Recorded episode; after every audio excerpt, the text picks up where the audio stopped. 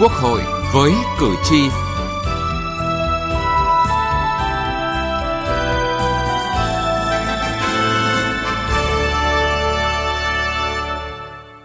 Các biên tập viên Thu Huyền và Nghiêm Hùng xin kính chào quý vị và các bạn. Thưa quý vị và các bạn, Nghị quyết 43 của Quốc hội về chính sách tài khóa tiền tệ hỗ trợ chương trình phục hồi và phát triển kinh tế xã hội vừa được Chủ tịch Quốc hội Vương Đình Huệ ký ban hành ngày 17 tháng 1. Mục tiêu chỉ tiêu của nghị quyết số 43 là phục hồi phát triển nhanh hoạt động sản xuất kinh doanh, thúc đẩy các động lực tăng trưởng, ưu tiên một số ngành, lĩnh vực quan trọng, phấn đấu đạt mục tiêu của giai đoạn 2021-2025, tăng trưởng GDP bình quân 6,5 đến 7% một năm. Chỉ tiêu nợ công dưới mức cảnh báo Quốc hội cho phép tại nghị quyết số 23 năm 2021 của Quốc hội khóa 15. Tỷ lệ thất nghiệp ở khu vực thành thị dưới 4%, giữ vững ổn định kinh tế vĩ mô, bảo đảm các cân đối lớn trong trung hạn và dài hạn tiết giảm chi phí, hỗ trợ dòng tiền, bảo đảm tính chủ động, tạo thuận lợi cho doanh nghiệp, các tổ chức kinh tế và người dân. Phòng chống dịch COVID-19 hiệu quả, bảo đảm an sinh xã hội và đời sống của người dân, nhất là người lao động, người nghèo, người yếu thế, đối tượng chịu ảnh hưởng nặng nề bởi dịch bệnh, bảo đảm quốc phòng, an ninh, trật tự an toàn xã hội.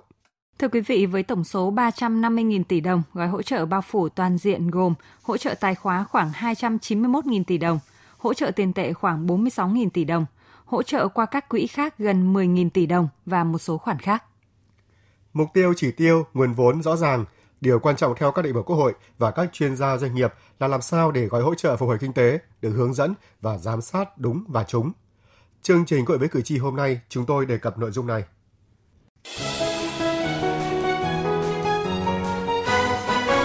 Cử tri lên tiếng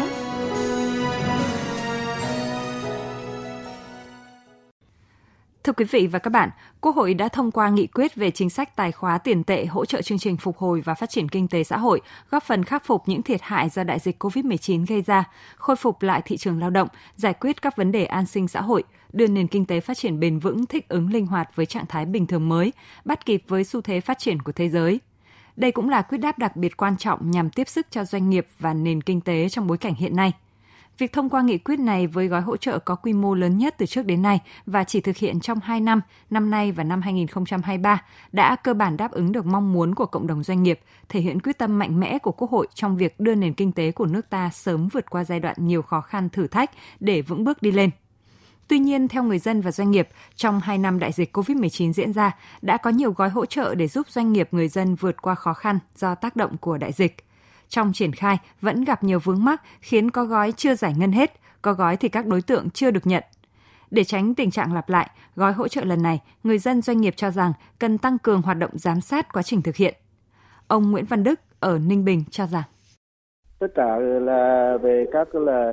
chương trình các gói hỗ trợ rồi các chủ trương đường lối chính sách của đảng chính phủ là tôi rất là là là là tâm đắc rất là hoan nghênh nhưng mà đi vào cuộc sống thì nó còn rất hạn chế thế tôi chỉ mong rằng trên là nên là có triển khai rồi như kiểm tra nhất là kiểm tra về cơ sở qua khảo sát đến nay vẫn còn nhiều hộ kinh doanh, nhóm lao động yếu thế vẫn chưa được nhận hỗ trợ từ các chính sách, các gói an sinh tài khóa do ảnh hưởng của COVID-19. Khi được hỏi thì các nhóm đối tượng này cho biết dù đã làm hồ sơ nhưng do chưa đủ điều kiện hoặc văn bản hướng dẫn chưa chi tiết nên họ chưa được chi trả thụ hưởng hỗ trợ.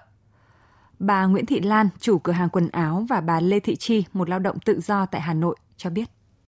Tôi cũng đã làm rồi, thế nhưng mà thực tế thì cái hồ sơ mà để tiếp cận được cái cái gói giảm lãi suất đấy thì của của bên ờ, của nhà nước ấy thì nó cũng rất là là nhiều thủ tục và nó chặt chẽ quá. Thành ra là các cái hộ mà kinh doanh như của mình đây thì nó khó đáp ứng được và thực tế thì không đáp ứng được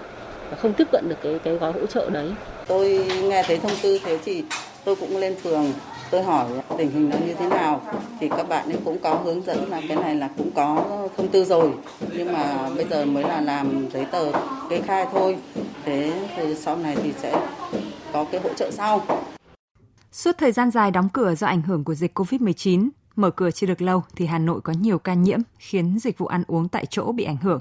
Khó khăn lại chồng chất khó khăn ngay trước thềm năm mới – khi Quốc hội thông qua gói hỗ trợ lớn, ông Đỗ Mạnh Tiến, một chủ cửa hàng ở quận Hà Đông cho hay, doanh nghiệp hộ kinh doanh vừa mừng vừa e rẻ vì lo ngại khó thụ hưởng như gói trước. Thủ tục ờ, ngắn ờ, gọn và dễ mà nó rõ ràng để cho người dân người hộ kinh doanh dễ tiếp cận hơn bây giờ nhiều khi là văn bản là ra bị ờ, chung chung quá mà chung đã chung chung thì lại, lại phải có cái văn bản hướng dẫn để cấp phường rồi là hộ kinh doanh dễ tiếp cận bây giờ chung chung thành ra là cứ bị đá bóng với nhau bây giờ người dân thì cũng rất muốn lên để tiếp cận gói đấy nhưng mà phường cũng không quyết được mà không có cái, cái cụ gì cụ thể thì nó rất khó để để để lại để tiếp cận và để xin hỗ trợ Hầu hết nhân dân cử tri đều rất kỳ vọng chính sách hỗ trợ lần này trong bối cảnh mới sẽ được triển khai nhanh, trúng và đúng đối tượng. Tuy nhiên, trước những vướng mắc đang diễn ra thì nhiều người vẫn còn e dè trong việc tiếp cận hỗ trợ. Do đó rất cần tăng cường giám sát công tác thực hiện để việc chi trả thực hiện gói hỗ trợ đến đúng địa chỉ, đúng đối tượng. Từ nghị trường đến cuộc sống Thưa quý vị và các bạn, khi thảo luận về gói hỗ trợ này tại kỳ họp bất thường lần thứ nhất, các đại biểu Quốc hội cũng đề nghị cần phải kiểm soát chặt chẽ nguồn vốn cho vay trong gói hỗ trợ, tránh tình trạng doanh nghiệp người dân vay không dùng vào mục đích phục hồi sản xuất mà lại đầu tư tài chính, bất động sản và một số lĩnh vực rủi ro khác thì sẽ rất nguy hiểm, sẽ làm suy giảm nền kinh tế. Phóng viên Đài Tiếng Nói Việt Nam có bài Giám sát để gói hỗ trợ phục hồi kinh tế đúng và trúng đối tượng. Với gói hỗ trợ lớn nhất từ trước đến nay, các đại biểu Quốc hội cho rằng cần tăng cường hoạt động giám sát tại địa phương, đặc biệt công tác giám sát của các đoàn đại biểu Quốc hội và Hội đồng nhân dân các cấp. Ông Lưu Bình Nhưỡng, Phó trưởng ban dân huyện thuộc Ủy ban Thường vụ Quốc hội cho rằng chúng ta thấy rằng các gói hỗ trợ này nó nằm ở các địa phương và các lĩnh vực khác nhau. Nó rất là ngóc ngách. Cho nên rất cần sử dụng các cái vai trò của Hội đồng nhân dân cũng như các đoàn đại biểu Quốc hội, các đại biểu Quốc hội mà người ta à, có thể thực hiện cái vai trò cá nhân. Tránh tình trạng là người thành thị thì được hỗ trợ. Còn người ở vùng sâu, vùng xa là không được hỗ trợ. Chúng ta biết là covid là nó liên quan đến tất cả mọi người. Chứ không phải là như này này, ở vùng không có covid thì coi như là không hỗ trợ. Đấy là sai lầm. Không covid nhưng mà người ta chịu cái ảnh hưởng chung của covid thì người ta vẫn phải được hỗ trợ. Đại biểu trương xuân cừ, ủy viên ủy ban xã hội của quốc hội cho rằng cần tăng cường kiểm tra giám sát trong quá trình thực hiện để đảm bảo phát huy hiệu quả tính lan tỏa của chính sách. Thậm chí là như cái giám sát đảng là có thể là là là có dấu hiệu vi phạm thì có thể tổ chức ừ, kiểm tra dấu hiệu vi phạm luôn và cái kết quả đấy sẽ, sẽ xử lý theo quy định của đảng để tóm lại là ta sẽ tích cực giám sát ừ, giám sát của đảng giám sát của nhân dân giám sát của mặt trận giám sát của các tổ chức giám sát của quốc hội hội đồng nhân dân các cấp đều cũng phải tiến hành giám sát đấy làm tốt cái đấy thì chắc chắn rằng là là cái chất lượng cái kết quả triển khai nó tốt hơn. Để bảo đảm hiệu quả chính sách, đại biểu Vũ Tiến Lộc, đoàn đại biểu Quốc hội thành phố Hà Nội đề xuất trong quá trình thực thi cần bảo đảm công khai, minh bạch cũng như tăng cường kiểm tra giám sát, nâng cao trách nhiệm đạo đức công vụ, đạo đức xã hội để ngăn chặn xảy ra hiện tượng trục lợi chính sách. Cái điều rất quan trọng ấy. Là phải triển khai thật nhanh. Bởi vì những cái lần hỗ trợ trước đây thì cho thấy là chúng ta ra một cái quyết định quyết định về chính sách thì khá nhanh. Nhưng mà quá trình tổ chức thực thi thì lại rất là chậm.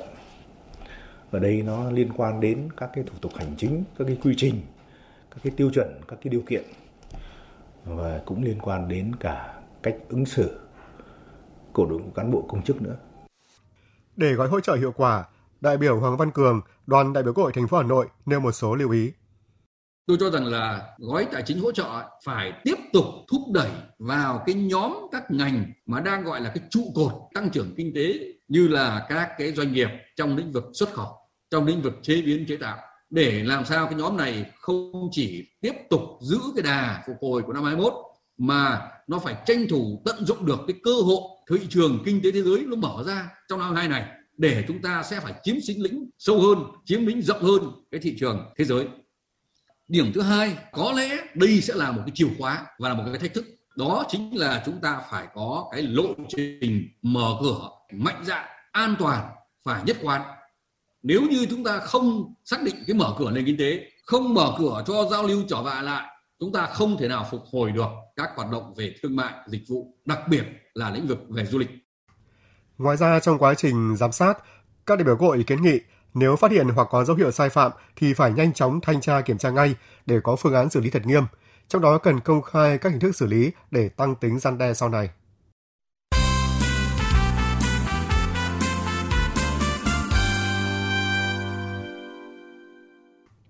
Thưa quý vị và các bạn, theo đánh giá của các chuyên gia, việc tháo gỡ khó khăn cho doanh nghiệp và người dân chính là nuôi dưỡng nguồn thu cho ngân sách nhà nước một cách bền vững – Do đó, một gói hỗ trợ cần thiết nhất hiện nay là phải kích cầu đủ lớn, đủ mạnh và có tính khả thi cao. Đặc biệt, phải thực thi nhanh, trúng, tạo cú hích thay đổi cho nền kinh tế trong năm nay và năm sau.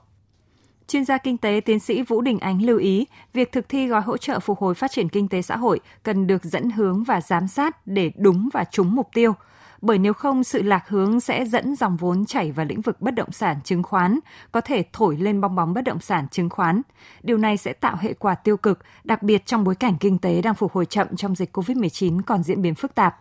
Gắn với bong bóng bất động sản chứng khoán sẽ là thách thức trên thị trường tài chính, cụ thể là tín dụng ngân hàng với tình trạng nợ xấu có thể gia tăng mạnh.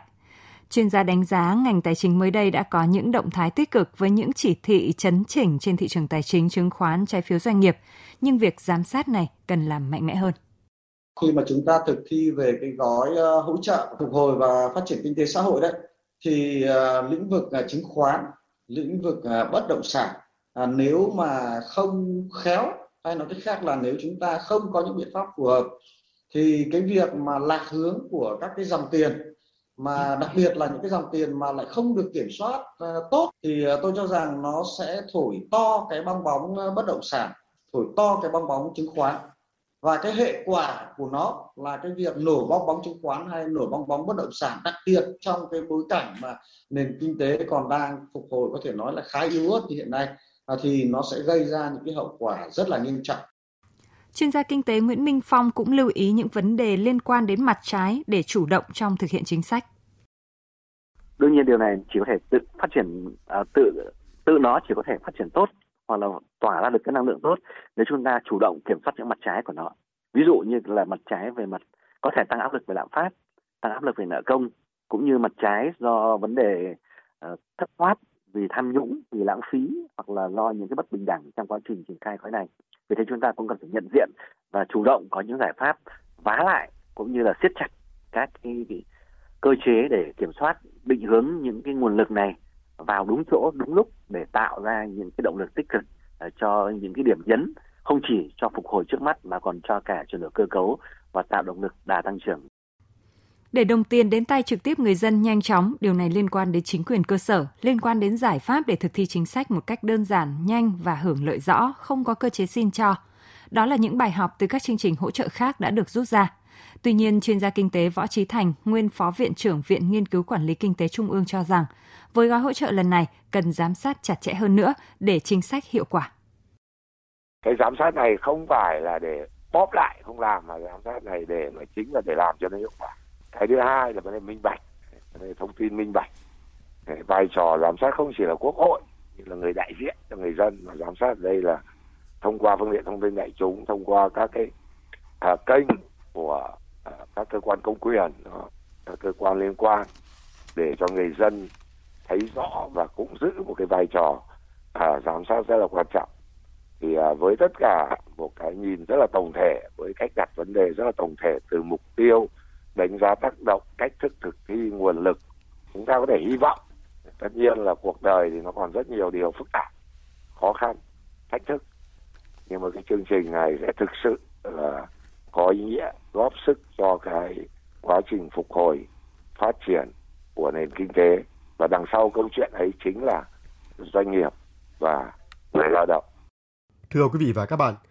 những ý kiến của các chuyên gia kinh tế về việc làm thế nào để gói hỗ trợ phục hồi và phát triển kinh tế xã hội được thực thi nhanh, hiệu quả đã kết thúc chương trình của với cử tri ngày hôm nay. Chương trình do biên viên Thu Huyền biên soạn. Cảm ơn quý vị và các bạn đã quan tâm theo dõi.